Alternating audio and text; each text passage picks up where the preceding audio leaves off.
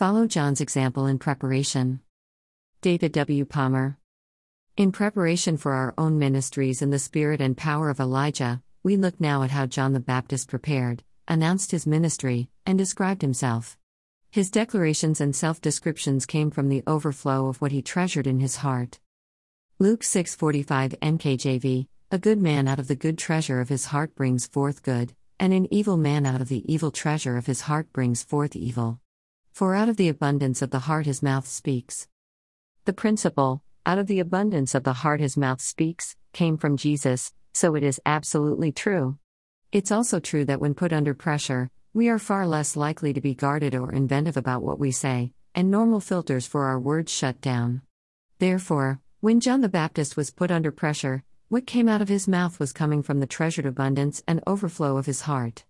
So, when cornered by religious leaders and questioned pointedly in public, the abundance of his heart overflowed in telling words. What he treasured and fed into his heart as his daily routine and lifestyle was accumulated and established in abundance, the overflow of which was poised and ready to emerge through his mouth.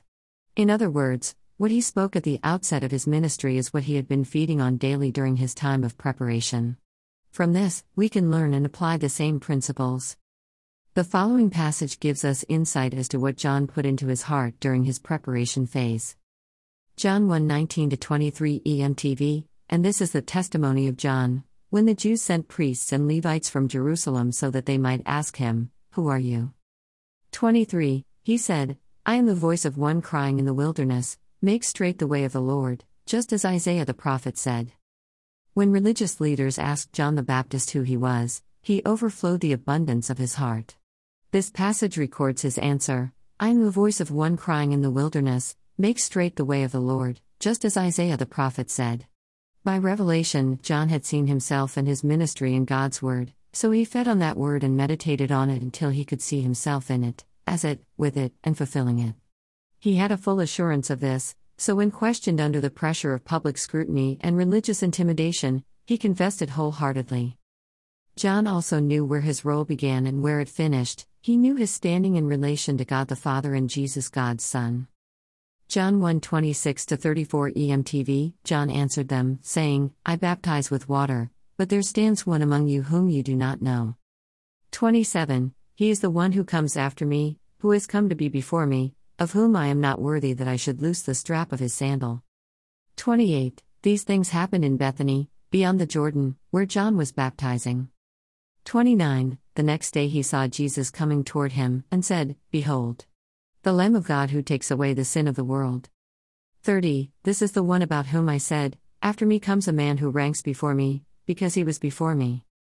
31. I did not know him, but that he should be made manifest to Israel, therefore I came baptizing with water. 32. And John testified, saying, I have beheld the Spirit coming down from heaven like a dove, and he remained upon him. 33. I did not know him, but he who sent me to baptize with water said to me, Upon whom you see the Spirit descending and abiding on him, this is he who baptizes with the Holy Spirit. 34 And I have seen and have testified that this is the Son of God. John had no hesitation in confessing that his rank was inferior to Jesus, that God sent him to baptize with water, that God spoke to him, describing his encounter with Jesus before it happened, and that Jesus is the Son of God, etc. Live in the Word.